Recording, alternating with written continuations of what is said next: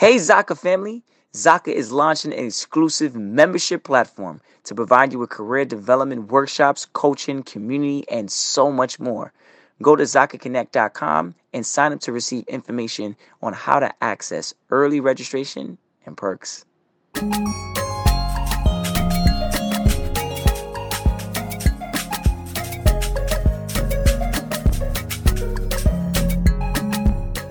Hello, everybody. This is Paul Herman, the Prince of Motivation and host of Zaka Presents My Journey. We're creating this vulnerable and positive platform where you can get inspired and motivated from different leaders from our community. Today, our guest is Damon DeGraff, who is DGI Management founder. Damon, welcome to the show. Yes, yes, yes. Thank you for having me. Thank you for having me. Oh man, it's a pleasure, Damon, to have you on. I, I know we shared a lot of great memories together, and you know, before we dive into what that lifestyle or you know the the experience you know of all the things you have done um i wanted to kind of go a little bit get a little bit dive a little deeper into like your past your childhood you know where are you exactly from and brought up. Um i'm from the beautiful island of bermuda. Mm, yep yep that's right. And and for the listeners i know a lot of listeners might be wondering where is bermuda located? So bermuda is a small island. We're not I don't know. For some things, we're considered Caribbean. For some things, we aren't. But our closest point, I want to say, it's South Carolina. We're in the kind of like the middle of the Atlantic Ocean. We're uh, about an hour, hour and a half from New York. That's right. I remember the, those uh, those flights, an hour and a half. You're thinking you're in Florida, but you're in a, a Caribbean island. That's like one of the beautiful things about being here you can get to Bermuda before you get to the Hamptons on a Friday, you know? So that is that is true. That is true. Now, what uh got you in the, the mindset or to get to the move of coming to the US? Like how did that happen? Um, well, I've always been into music. I come from a musical family, um, from both sides, from my mother and my dad's side. So music was something that um, always became a part, or was a part of me, right? So mm. I think as I got older, um, you know, I went to boarding school when I was 16 to play soccer, and my cousin went at the same time. He ended up going on to another school in Alabama, and he met a rapper from New York, or guy, you know, I mean, everybody from New York was an aspiring rapper or musician of some sort, right? Mm-hmm. And me wanting to get into music I was like, oh, I'll be your manager, right? I didn't really know anything about the business at that time as much as knowing that I wanted to be in the business. Um, and I remember saying to my mother that this is what I wanted to do. I um, eventually went on. I was in college in Alabama at the time. And my mom said to me, like, listen, if you um, come to me with a proposal for what it is that you really want to do, then I'll consider letting you do it. So I was out of yeah.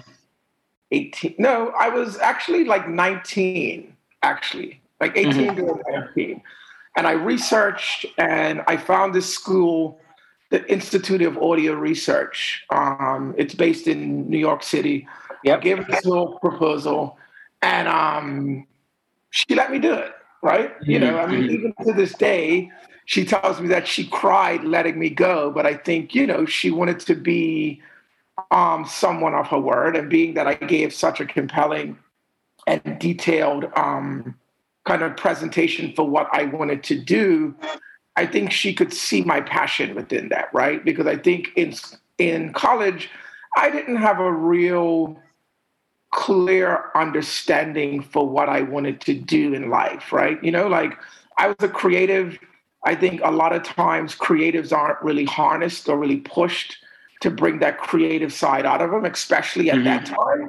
So True. I think, you know, I give her the utmost credit for, I think, allowing me to be like, listen, if you can show me that this is something that you really want, I have to give you the opportunity to be able to do that. Mm-hmm. And I mm-hmm. think that was mm-hmm. my first real, um, you know, my first step into the music business. So it was either between New York or Los Angeles.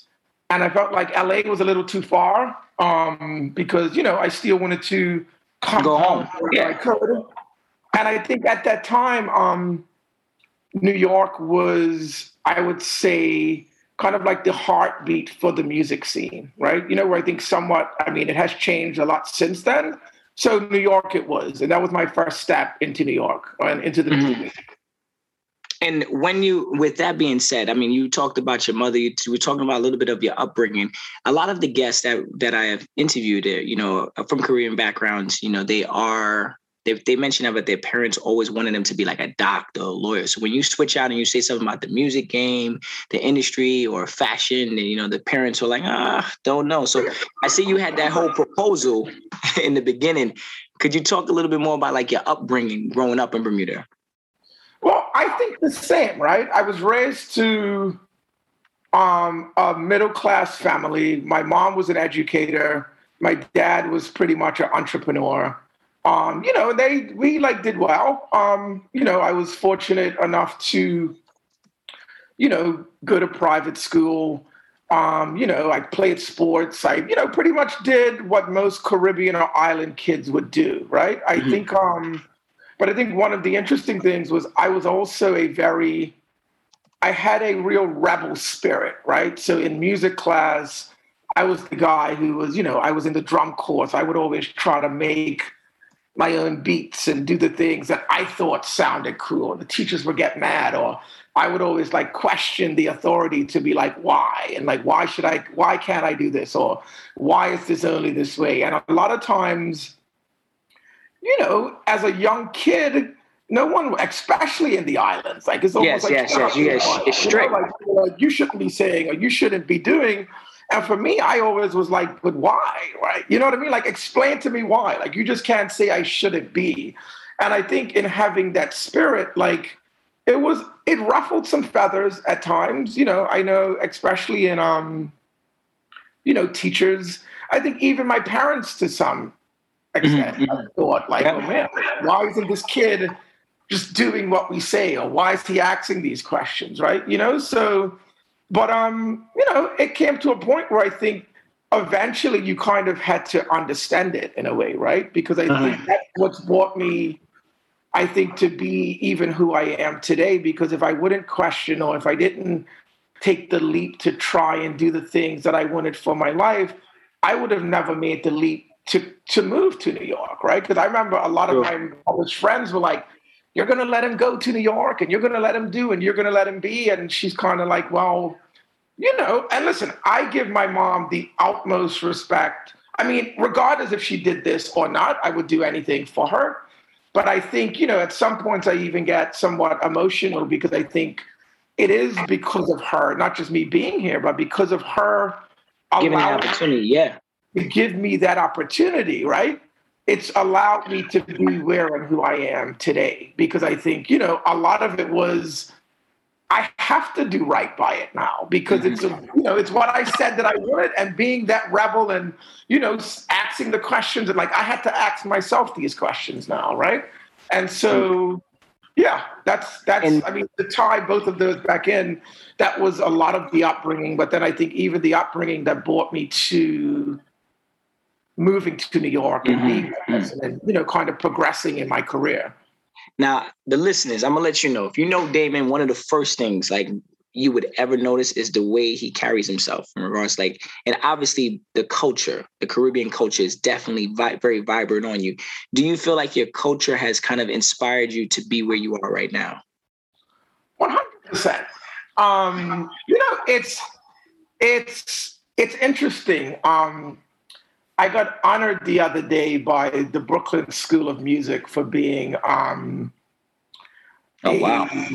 yeah, it it actually was a amazing accomplishment, but it was for you know kind of contributing, being someone from Brooklyn who's contributed to the music industry for X amount of years. And I think in part of my speech, I had mentioned where in the early parts it wasn't really considered cool in a sense when I first moved because I moved here late. I would I want to say like '95. I moved to New York, and um, I could be off, but it's somewhere within the like mid '90s. Mm-hmm. And I remember, like you know, it wasn't so cool in certain areas to let's say let your Caribbean heritage be known, right? Like it was almost mm. kind of like you would have to go to Flatbush, or you'd have to go to yeah, certain sections, certain sections, yeah, to, to really, really kind of feel that culture or that energy. But as you know, in coming from the islands or being from the islands, there is a certain level of pride. Yes, yes, that is correct. You know, upbringing and that's instilled from your grandparents through your mom just through the everyday of whatever right? You know like it's it's almost like we don't care about celebrity like we don't care about all these other things to that extent. It's more like look like i'm prideful in what and who i am and what i carry and what i put forth to the people. So i think for me I carried that with me everywhere that I went, right? Like I never tried to change my accent. I never tried to yank. I never tried to whatever. Like this was like, look, this is Damon this is me. And then I think once I really got to even navigate through kind of what those little potholes were of Caribbean might not have been cool at that point, I started to meet other people in that space that were like minded, like me, that were in the industry.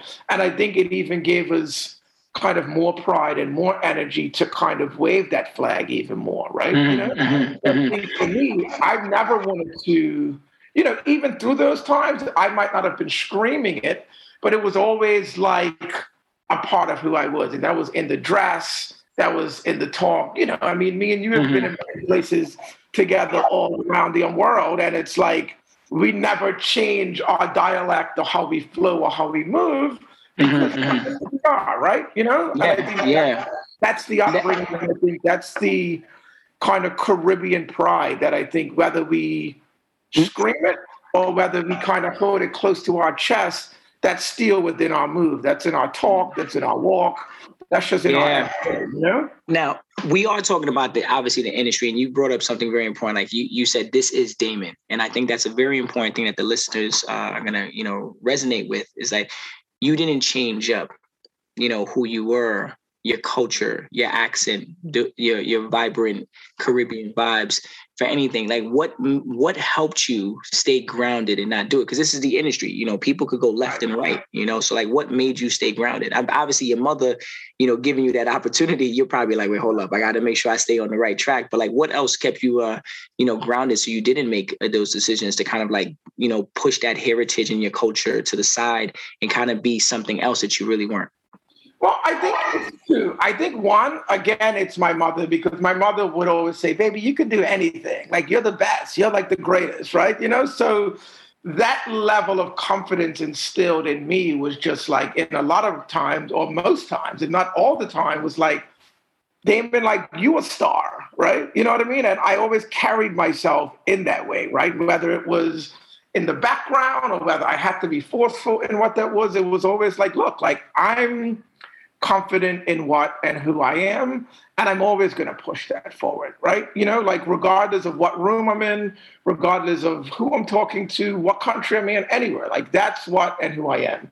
But then I think part of that too, I think having to, you know, touching back on the culture, it's almost like wanting to do and make like our people proud, right? I think it's mm-hmm. a lot of times when, you know, like people don't really understand a lot of times the significance or the impact that people from Caribbean culture or island culture give, right? You know what I mean? Because most times they just think, oh yeah, you guys like you guys have TV, or you know, they think we're chopping coconuts, or you know, like it's it's such a misconception of what and who we are, and not really understanding that, you know, we're some of the most brilliant, confident, smart, yeah. yeah. people in the world, right? You know what I mean? But because mm-hmm. you know you don't really understand it or grasp it, I felt like I always had to carry myself in that way because I felt like I wasn't just representing Bermuda. I felt like I was representing all of us in a space. You know what I mean? Mm-hmm. I mm-hmm. that to mm-hmm. me I still feel that too. I still yeah yeah you you climbing up that ladder, so you definitely would feel a lot, especially you you being from Bermuda. Bermuda is very small. Like how many Bermudans are you finding out in the industry at your level? You know exactly. I mean, I'm sure if if you asked in the industry ten people who they know from Bermuda, I would say at least nine of them will say me, right? Because I just always represented that, right? That's you know right. That that is right. You wore that flag proudly. I'm like, I'm from Bermuda. I just happen to live in New York, right? You know what I mean? And mm. I kept that into my conversation, period. Like it, it was never a question, you know, it was never at any time a question for what I wanted or, mm-hmm, or mm-hmm. who I was. Now I know your mother was very inspirational to you, you know, growing up. Like who else was inspirational to you? Or do you know like was there or was there a moment that kind of inspired you along your journey that kind of said like this is it, like this is where I'm gonna be? In all serious, I I mean, besides my mom, I would have to say probably like Puffy. Mm, okay. Diddy, whatever his name is now. I know he had he had multiple names. He got a bunch of different names, but I think at that time when I was transitioning to presenting my mom with that proposal, I think he was this young, you know, hungry, eager black man. And this was before I think he had really broke, right? You know what I mean? Because I think that gave a whole nother like kind of boost of energy. But I think Justin, like seeing him, I remember um I was in I was in I was in boarding school in um, was either boarding school, college, one of the two. I don't remember. That was a very long time ago. But it was in, but I was in the South, and one of my best friends was in college in Atlanta, and I remember coming down to to go to Freaknik, um, which you know I'm sure I don't know how many how old a lot of your listeners are, but you know that kind of takes us back yeah. a notch. But you know that was like kind of like epicenter of Southern or Atlanta culture, and I remember seeing it was like summer jam nowadays. But not even because it was in the streets. Like, yeah, you know, well, true, true. That is true. Controlled. Like Freaknik was just like I feel like all of the black colleges and southern Atlanta people, you know, just folks just coming to this one hub. And I mean, I've never seen anything like it in my life. But I remember Puffy being there with Biggie and very early, and I remember seeing things like that and wanting to be a manager and a producer. I was just like, wow, like I, I like want to be that guy. Like, you know what I mean? So I would say that was probably besides my mom, like my next biggest inspiration. I would say for wanting to do music and for mm. really wanting to be in this um, you know, to be in this field. Mm, and Diddy is definitely someone that you know a lot of people might look at and and look for that inspiration because he's been through a lot within his journey, and the fact that he's still going and still evolving, still inspiring, and still growing artists from you know singers to rappers to like all different. You know, he really is very versatile. So I could see how like you kind of adapted some of those you know philosophies and thought process at a young young age, and and you know applied it to where you are right now.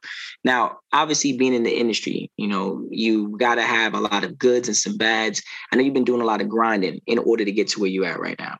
Like, could you talk a little bit more about like how was that grind and like how did it really get started? Like when you hit that ground running. I know you said you were trying to manage that one artist. Was there other things you were doing, or you, was there any other schooling or books you were reading? Things that you you know you felt like I, I these are some tools and resources that I need to do if I want to be in this game. So interesting story. I um so I went to the Institute of Audio Research, as I mentioned, and um I kind of flew through it, right? It was um because it was what I wanted, right? You know? Um, and I think touching back to, and I'm sure you'll touch back on this at some point, but touching back on supporting or giving um, kind of power to creatives to kind of harness and allow them to be, right? Because I think I was in college for two years, kind of, you know, not really wanting to be there because that wasn't really for me, right? You know what I mean? I didn't know what I really wanted to do. I was playing around. I got into doing um, a program that I really wanted to do and be a part of. And I just excelled, right? I just blossomed and I really just became like everything I feel that I was supposed to and be. Coming out of that, I got an internship at um at ASCAP. So ASCAP is a performance rights organization. It's ASCAP, it's BMI, it's SESAC. And um, you know, I interned for like six months, right? But coming from the island sometimes there's this mentality of things just happen, right? It was kind of like, yeah, well, I interned for six months. After six months, you give me a job, right? You know? True, After true. Months, there was no job. Um, I interned for another three months. There was no job.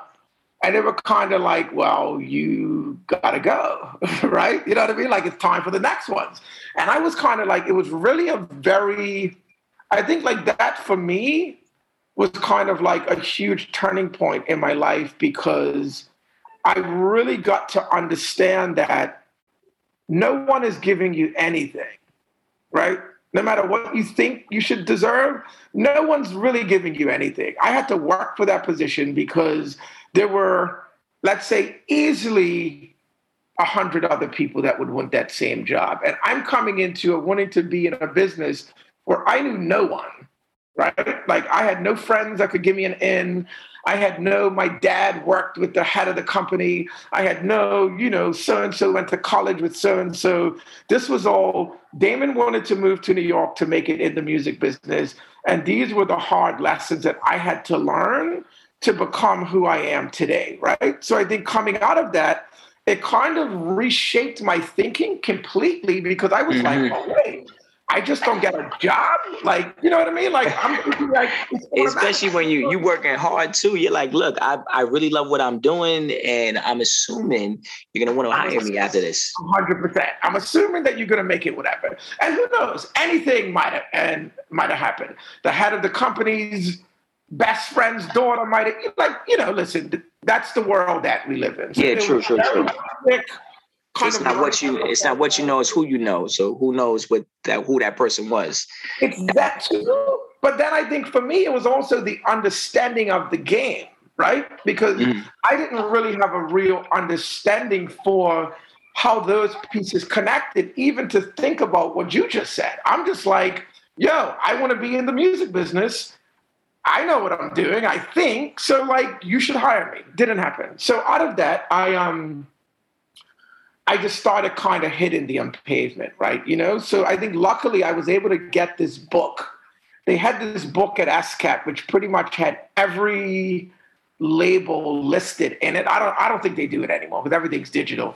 But it was kind of like this pamphlet. I wish I actually still had it. Um, but you can look and see from the head of the company to A and R to marketing to promotion, anything.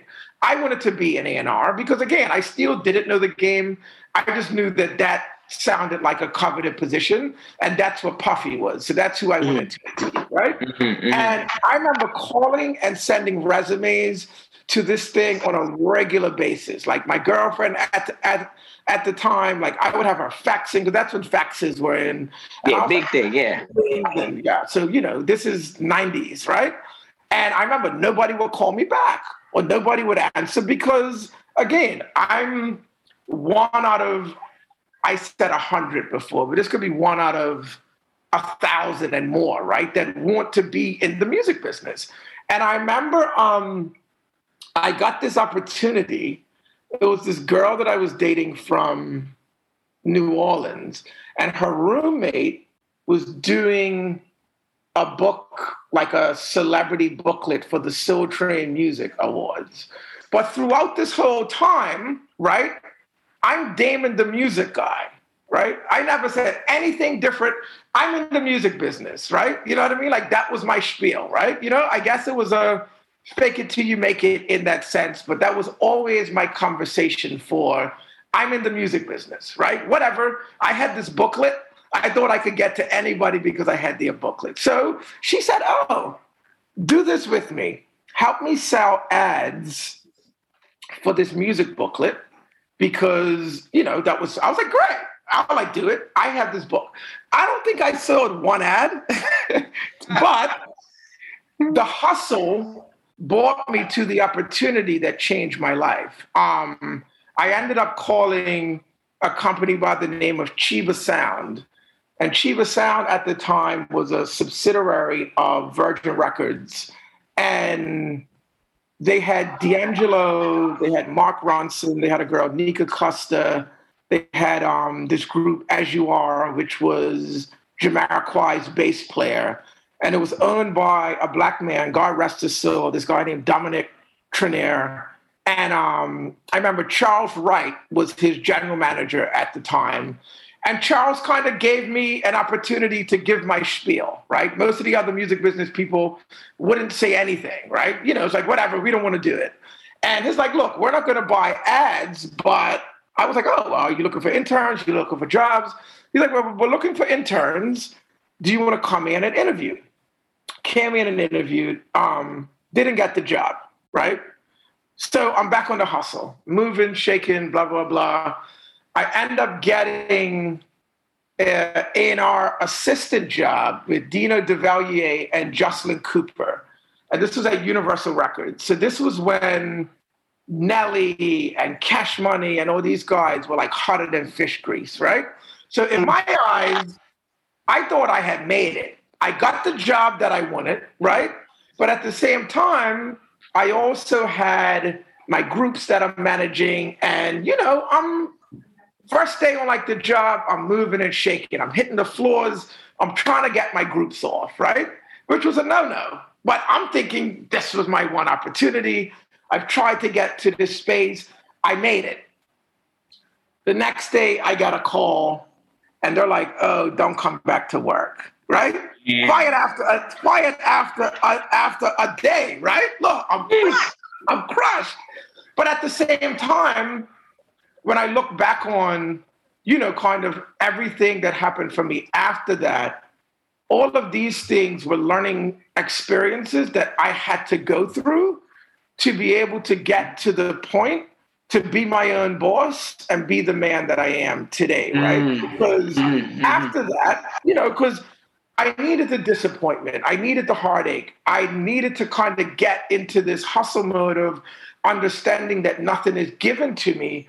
So when the opportunity is presented for myself, I treat it in that same way, right? Or I've had the hardship, or things haven't been really given to me easy. So when it is my time, it's my time to know what I need to do because it's my time. Like, you know what I mean? And I think after that, I um I ended up calling Charles back randomly one day and was like, hey man, just checking in, you know, seeing if you guys need anybody. And he's like, You want an internship?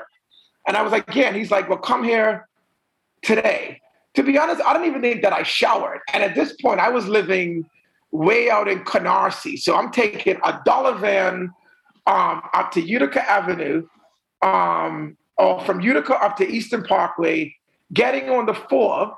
And then I think I had to go into, I think their offices were on like 23rd and like Lexington or somewhere around, right? Mm-hmm. Or, or one of, one of, and that was my beginning, you know, and I think that was, what really started it for me because I think, um, you know, was that time. Yes, you know, you said a lot of what great. First off, you said a lot of great. You dropped a lot of gems right there.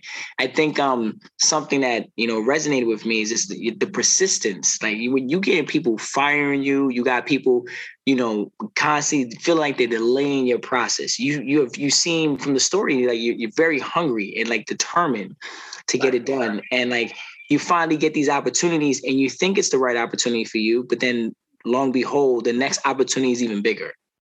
Well, you know, and, and, and here's a funny thing that I always tell tell people in like, you know, like talks that I do times, it's like, how bad do you really want it? Right? Because I think the illusion of what the business is or the end result is always very attractive, right? Because you see the guy on like the yacht, especially now with social media, right? Like you see these things and they're so appealing to the eye that you're like, that's what I want to do. But do you really want to do that? Because if you really want to do that, then you're giving any and everything to that cause. Because if not, you're probably not going to make it in all seriousness, right? You know? Um. And I think that was it for me at that point. You know, was, this at a point where there were no digital, you know, you know, like there was no digital platforms. Yeah, no social media. Yeah. So was this the birth of DGI management? This was the birth of Damon DeGraff. Mm, okay, talk to me. Talk to me about now.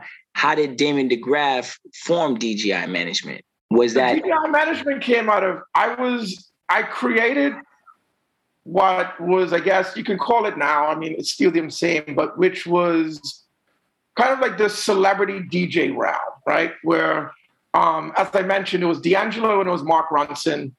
Everybody was on D'Angelo at the time. It was his second album. It was the Untitled album. And, you know, my role in that time was I was the young kid, right? I was at the beginning.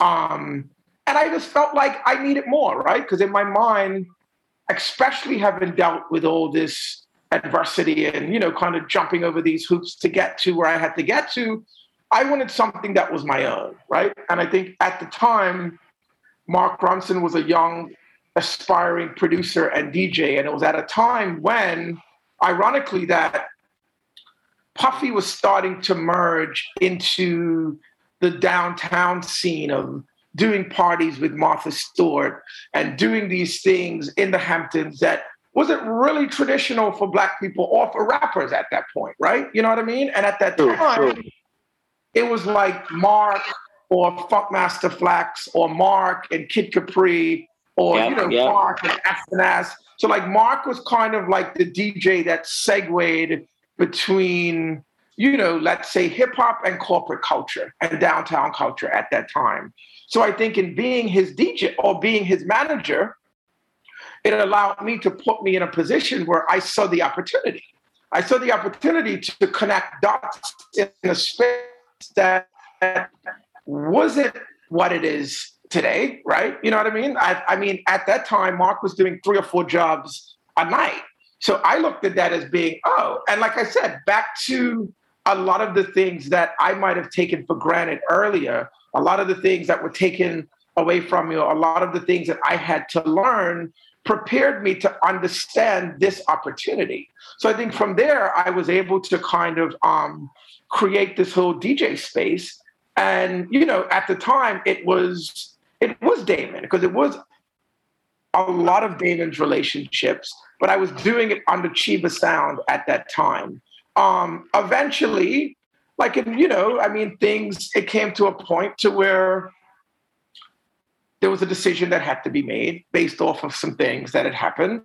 And I was on my own, right? You know? Um, and then that again was a kind of turning or was a crossroad for me because in my mind, I was always a boss. But mm-hmm. now I had to be a boss right? Because true, true. there was no other option.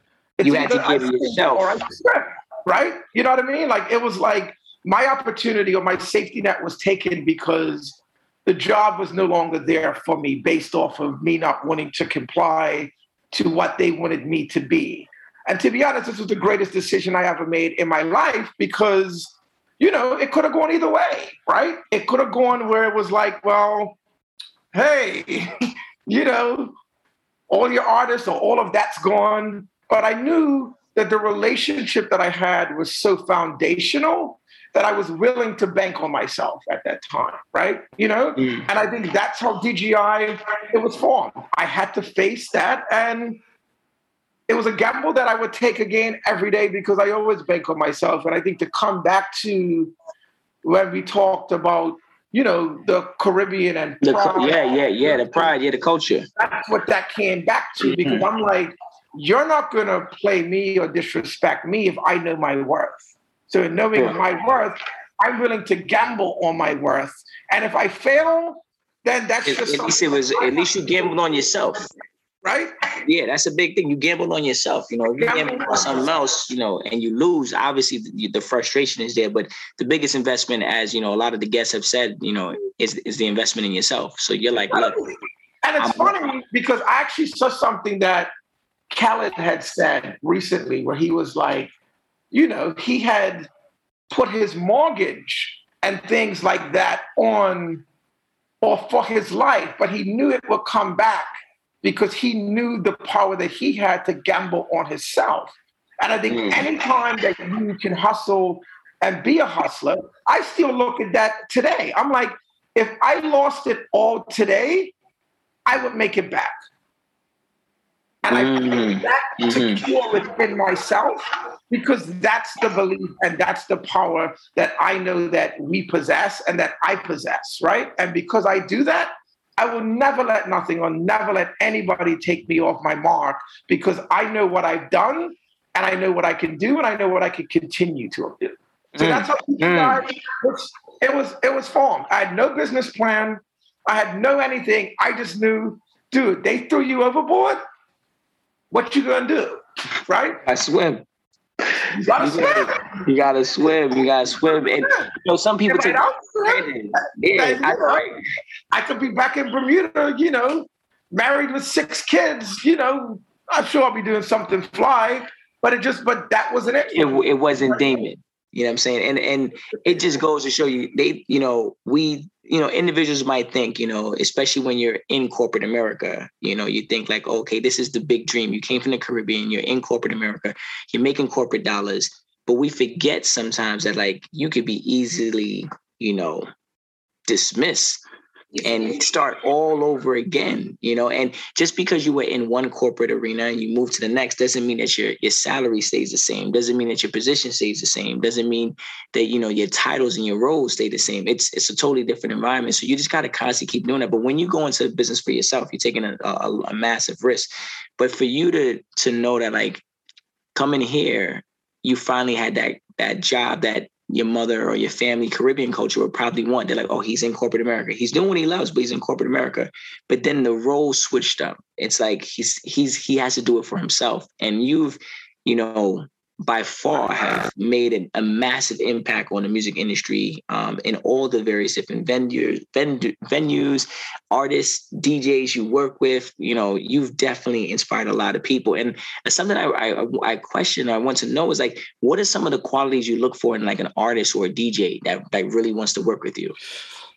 You know, that's that's that's that's a very good question, and it's it's asked quite a bit. I think um a lot of it comes down to a lot of how I think about myself and kind of what I mentioned before as as well, right? It's like how bad do you really want it? I mean, there's a million talented artists out there. There's a million people who are talented that will never make it, right? You know, there's a lot of people who aren't as talented that do make it because they have that drive or they have that like I need this, I want this, right? And whether that comes from a place of adversity or just from like that's something that's instilled in them, I would say those are probably some of my most delightful clients because we're kind of working together in that space, right? It's not that of like, oh, I hope you make me famous, right? You know what I mean? Like, it's that like, I need this and I want this. What are we doing? Right? You know what I mean? And like, that's probably one of the key traits that I really look for in artists. Like, it's what's really your level of hunger because it's not an easy business, right? I think more so than anything now, everybody wants to be in it, right? I think because of the digital age, it's even a lot more easier to be seen. Or, you know, I mean, as much as there's good stuff, there's a ton of bad stuff too, right? You know what I mean? But I think, but the but the digital platform allows anybody to be within the space. So if you're not willing to give it your all, then I don't really know how much like we have to really work together on. Like, because then that means I want it more than you want it. And I'm not the one that has to sell it. Like, you're the artist. You have to sell it. You have to be about it. So I would probably say that's probably one of my real key ingredients when looking at artists or DJs or people to kind of work with, you know? Mm-hmm, mm-hmm. Now, when you first started, I mean, obviously you face a lot of obstacles, like building your company, but like more importantly, and, and I think about it um, as an immigrant, you know, migrating from Bermuda, coming over here, building the company in the States, like how competitive or how hard was it, you know, growing your business in this industry? Oh, I mean, you know, it's I mean, business is competitive, right? You know, um, I mean, I think luckily for me, I played sports growing up, so I'm super competitive. But I'm kind of like the quiet competitive guy, you know, like I'm not going to talk trash and do whatever, but there's like this burning hunger in me that just has to win. Like, you know what I mean? Um, and I think, you know, that's that was just really part of my drive. I mean, obviously there were other DJ companies and things that are coming up, um, or that came up during that time that went away. There's some that are there now. I mean, you know, it's that's life, right? I feel like life is about competition. Um, but I embrace it to it kind of drives me and motivates me to continue to do and be and continue to want to be, right? You know? And I don't think I'll ever lose that competitive spirit. Like that's just it. Like I compete over Uno games. You know? let's, let's, take it back to the, when we was playing dominoes. You was real competitive with the dominoes. Exactly. You know, I mean, I um, my one of my nephews now. He's actually doing really good in business, and I equate that to how much times I whooped on him in Monopoly because I didn't ease him up. I'm like, if we playing, then we playing. Like, you know what I mean? So that is true. That is true. And you know, it's it's those types of games. I, I, you know, growing up as a kid, like you know, we might have just thought it was a game, but it, it really was teaching us life lessons. And I think that your your mother did a wonderful job in helping you understand like the value of like if you're gonna do this, honey, like you got to go full out. You right? gotta right. You gotta you gotta play full out. And I think she embedded that in you from from jump before you actually even, you know, came over to the States. She was like, look, I give me the proposal. That's first off. She told you to put a business proposal together before you even really knew what a business proposal was, right? You had to give a whole presentation before you even left your home to go somewhere that you wanted to go, you know, and, and actually be successful in. And um, you know to see that happen and uh, manifest like over the like listening to your story hearing it how it's manifesting and you know the things that you had to do the obstacles like i know there was like a breakthrough right in this industry when you realized that you were like great at what you do. Like what was that? Was that working with an artist? Was it a tour? Was it a show? You know i know you had a lot of great places. You traveled all around the world right? So i can only imagine there's a lot of uh, breakthroughs within it, but like, is there one that you could think of? I mean, there's a lot of highlights, but um, but I think one that really brought it home for me was um, was right before COVID. I was I was meeting some friends at um, Neue House in New York City, and a friend of mine asked me, so um, now I'm currently doing quite a bit of stuff in the Caribbean space because I think for me, um, it's something that I wanted to kind of gravitate like towards, right? Or back towards because at the end of the day, I'm an island boy, right? You know, through and through. And I just felt like in being in this position to kind of learn kind of all of these things that we've talked about, even through this, um, I wanted to kind of give back to that, right? Because I feel like there's other people that are like me that don't have opportunities, that are talented, whether it's from an executive standpoint to musical standpoint. Um, so I started managing an artist by the name of Kes, who's like the biggest soca act out of Trinidad. And a friend of mine was like, "Well, you know, like how did like how did that come about?" And I was just like, oh, I don't know. Just one day we were in a meeting talking about me managing him, right? You know? Um, I guess a friend had connected us and he was like, wow, like he's he's like, you know, like that's what you would really call your 10,000 hours, right? You know what I mean? And I really felt that in a sense of the conversations or the things now are a lot different from when I started, right? And you know, back to what I said when you know there were those different kind of um, you know checkpoints within my career. If I wouldn't have lost that job at Universal, if I wouldn't have been rejected all those million times, if I wouldn't have had to go through, you know, being fired and doing this and doing that, those are all real key learning points for me to be able to be at this point now to have a gang of understanding, a gang of knowledge to be able to have a real conversation with a top tier level artist, right? You know what I mean? And I think aside from all the other great parties and cities and countries that I've been to, I think that for me was really what brought it home for me because it was like, wow, like you have been doing this for a while. You know, you are respected in what you do and being at that point of where people are kind of recommending you to people to manage, it's a lot different than me just trying to take an artist from zero or trying to put my hat in a ring of other people that I'm trying to do whatever because I want to make that happen.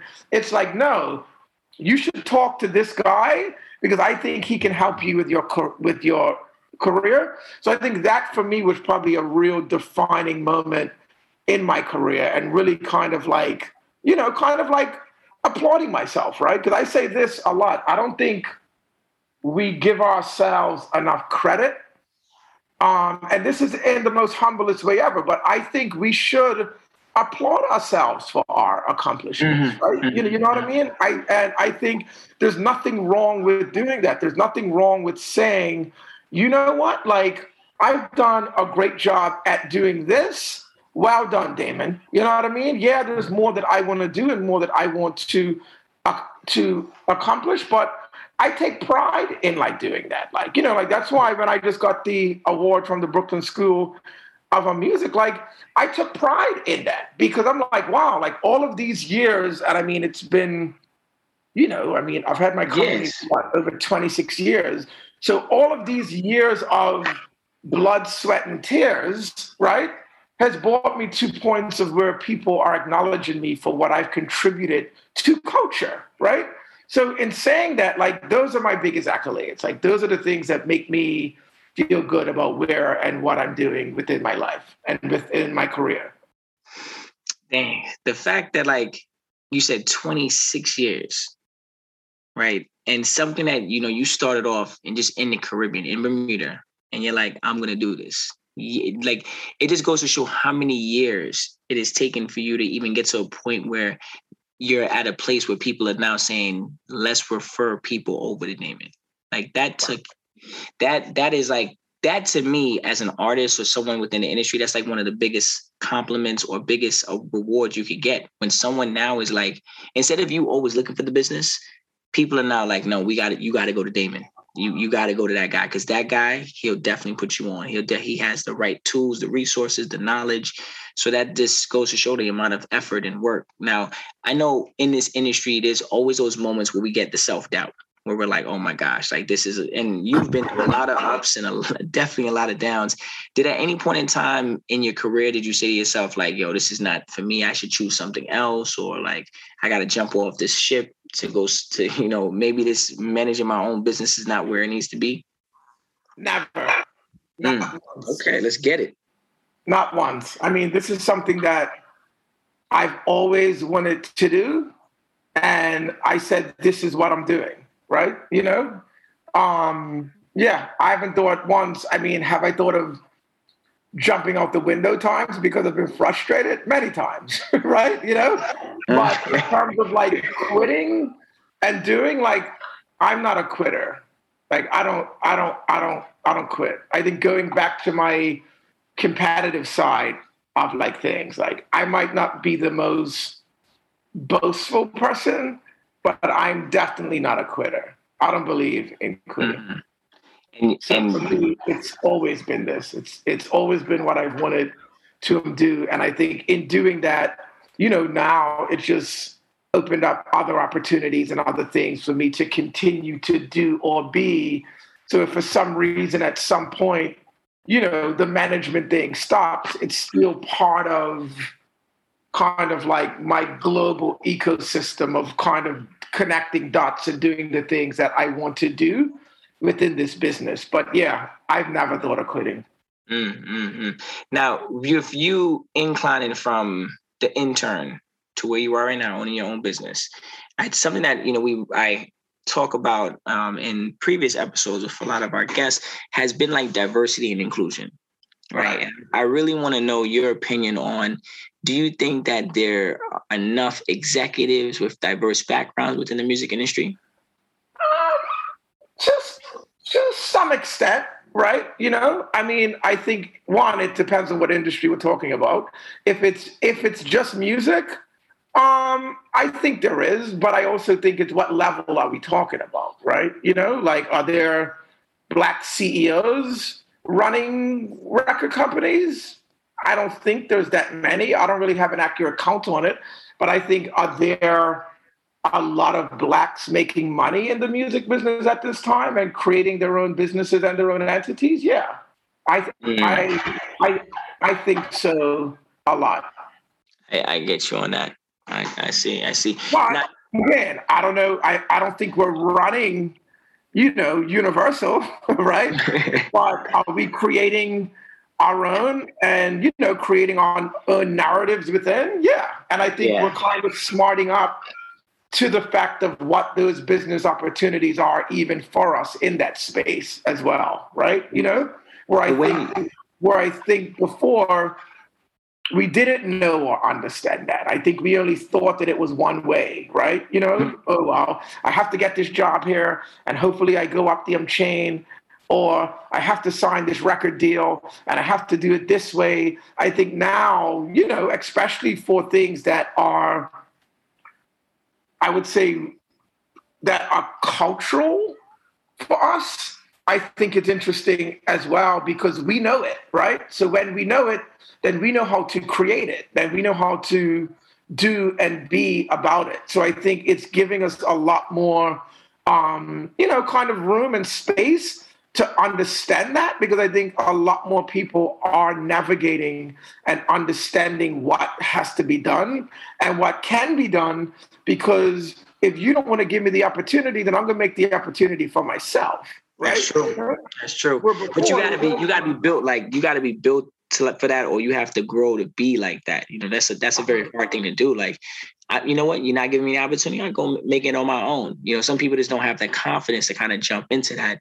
But having good mentors, having good coaches, having a good support team, having the uh, the research and the tools prior to that could help in those in that decision process.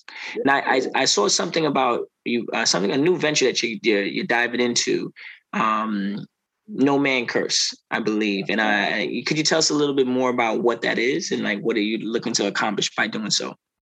So No Man Curse was actually formed during COVID. Um, I went back to Bermuda. Actually, I was in Jamaica for my birthday. Came back. The airport was like a ghost town. I was like, wait, what? What? Like, you know, like because I wasn't thinking about COVID in Jamaica. Come back, I turned the news on, it was exploding. So I'm like, oh, I'll go back to Bermuda for two weeks. It'll be over. They'll fix it and I'll be back. Ended up being in Bermuda for two years.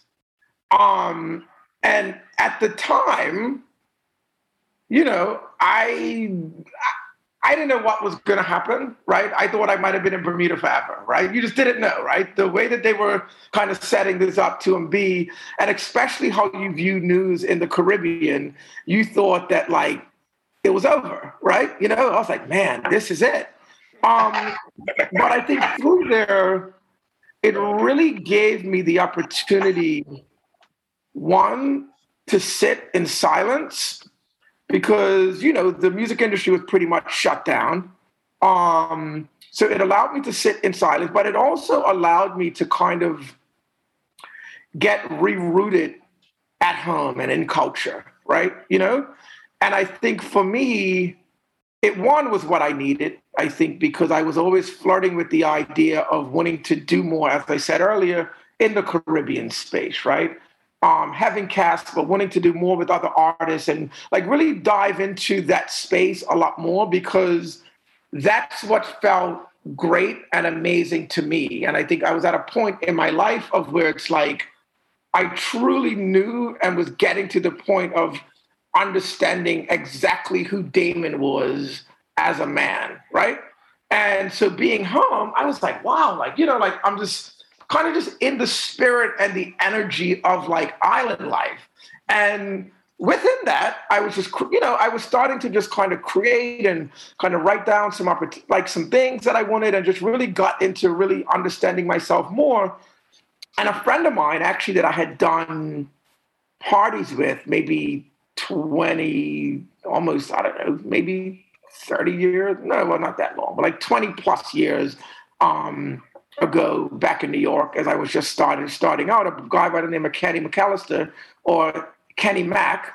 Um, he had called me and he was like, "Yo, you should do this line because I had put out a line with an artist that I represent by the name of Noise Cans. I put this March line out with Union, which is a um, it's a kind of like a streetwear brand or well brand and clothing store out of LA, but they've put on you know everybody from Jerry Lorenzo and Fear of God to Virgil and Off White to any pretty much dope up and coming um, or now even big clothing line, he had put those on, right? And they were all of our friends. So he put the line up for me. The line did well, the line sold out.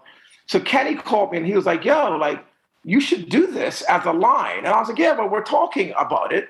And he was like, no, like Damon should put out a line. Because as you know, you know, I'm always on my style and my fashion vibes, right? So I was like, you know what?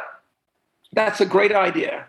So we started or came up with the concept of No Man Curse, and that's based around the Caribbean saying, Who Jah bless or who God bless, no man curse, right? And so that is pretty much just like this universal understanding of love and unity amongst all, right? It's like we're blessed people.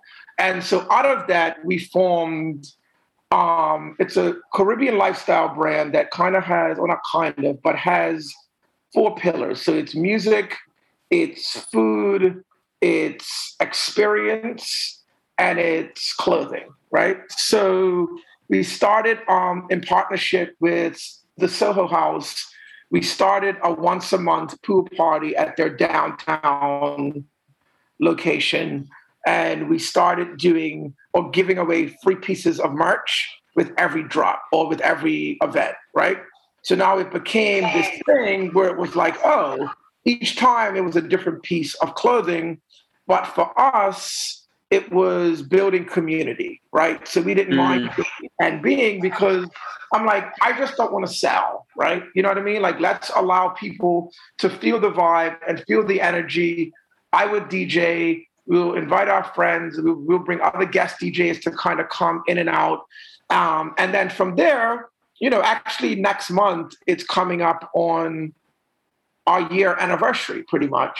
And with that, we're going to drop our first installment of what we would sell or for building our community, right? So with yeah. that, you know, yeah. it's giving us again back to nothing comes easy.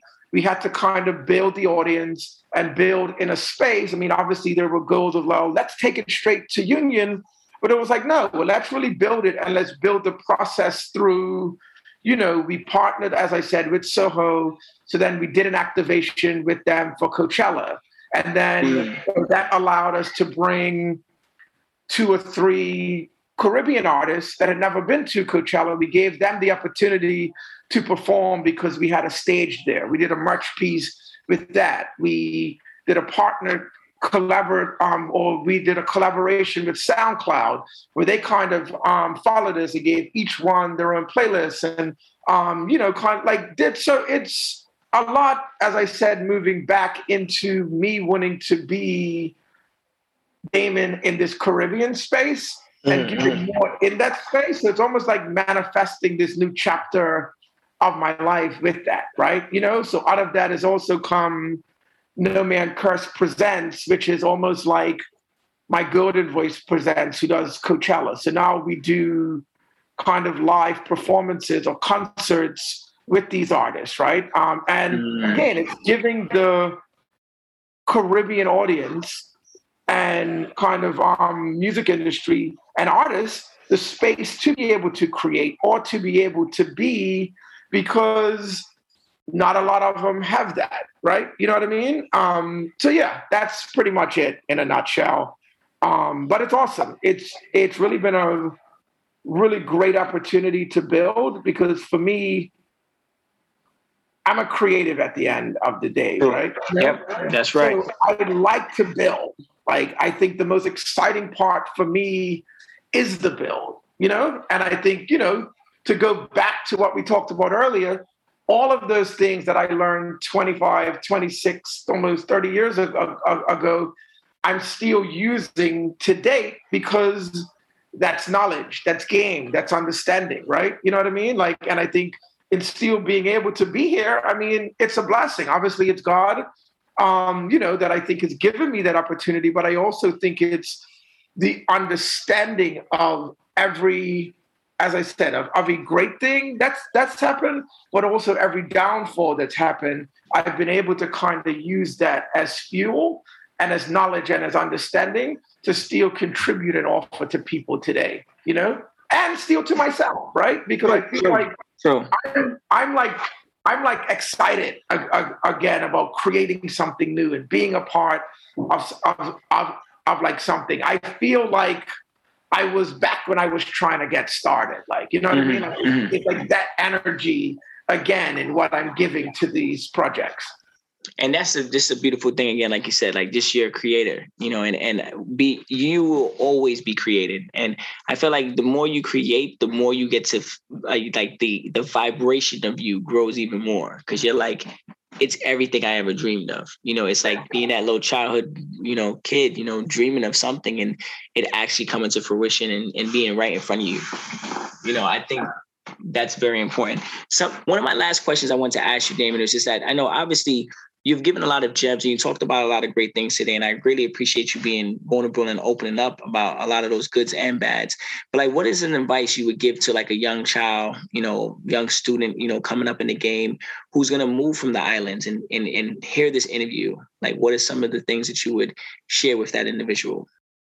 Understand or get to understand one, what you want for yourself, right? Because I think there's a lot of times when whether it's parents, whether you think you can't do it, any one of these things kind of veers you from kind of wanting to put that energy into your career, what you think it is that you want for your life.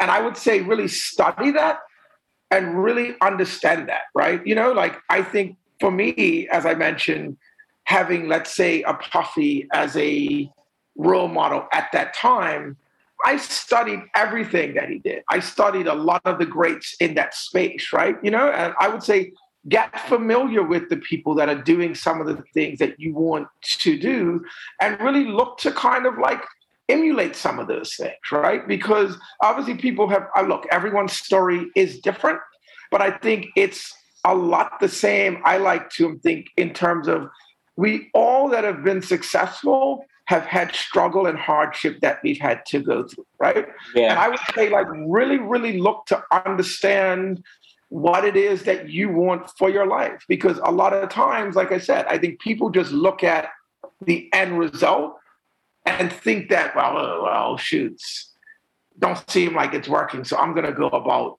my business and this isn't it. And that means that, that, that wasn't really it for like you. Because this is all that I saw I had to study and be about that on a regular basis or every day because that's what I wanted. I didn't have any other way at that point. I didn't have a choice, right? You know? So I would really say that. Um, mm-hmm. And I would say, you know, look, don't be afraid to.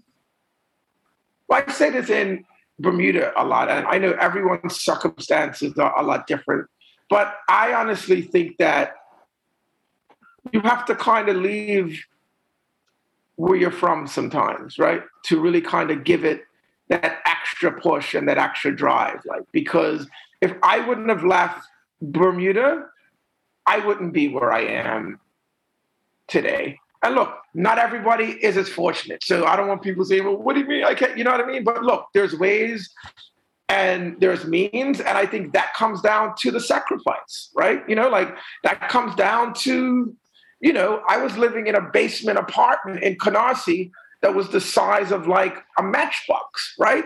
But that was part of my story. That was my hustle. That's what I had to do if I want. Like I wasn't living how I'm living now. Like I wasn't, you know, and I mm-hmm. still don't think I'm living in how I want to live because there's still goals and things that I want for myself still to today. That doesn't stop. But I think just being able to take and make the sacrifice I think more than anything. And whatever is going to be one sacrifice, it's really making and needing to give and really sacrifice. You know, it's funny because I remember, you know, without talking too much, but I remember at the Institute of Audio Research, this guy came in once and he was giving us this talk. And he was like, Yeah, well, you know, it's like this business, it's about sacrifice and times, and you know, you can't have girlfriends and you're gonna lose people and friends. I was like, Whatever, dude, you know what the fuck you're talking about. but when I got in it, yeah. It right? Yeah, yeah, no. It's just like it's like, what do you want to do? Like, you know what I mean? Like, and I think a lot of times, uh, again, we look at the end results, like, well, Puffy's on this yacht, and he's got all these women, and he's doing all of these things. But look at the early side of it, right? You know, you know what I mean? Like, look at how many sleepless nights, or you know, like, look how many times someone might have slept on somebody's couch, or how much time, you know, like, it's we don't really know these stories, but I know that it is sacrifice, and I would say probably 99% of people that have really become successful have had to deal with sacrifice you know and it's, it's what you it's what you're willing to sacrifice you know and i think that throughout your journey you have sacrificed a lot you know and obviously the first big sacrifice wasn't even through you it's your mother you know sacrificing having her son being with her and uh, growing up in the in the, in the, the community that you guys were you know, flourishing. And she was like, oh, you know what? I I'm gonna take a risk.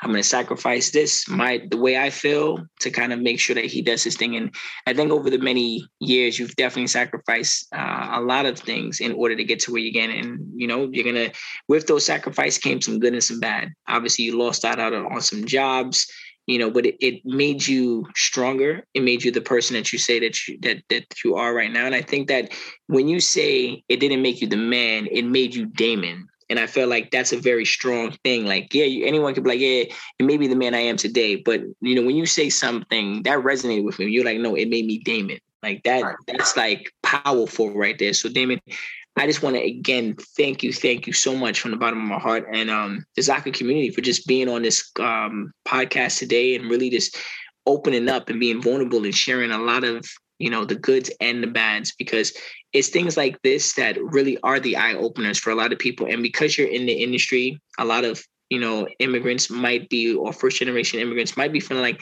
I want to get into the industry, but like how do I do? But I think after listening to this podcast, if if you don't know, I want to go say now you do know. So Damon, thank yeah. you so much for your time and uh, your inspirational words throughout this uh, podcast. Yeah, no, thank you guys for having me. You know, I mean, it's it's it's always a pleasure to talk. You know, one with you know my brothers, but also yeah. to share knowledge. Um, you know, for anybody that finds anything that I said interesting. You know, like I think if it's, I always say if it's one person that can gain something from what I've said, then I'm happy. You know, so thank you for having me.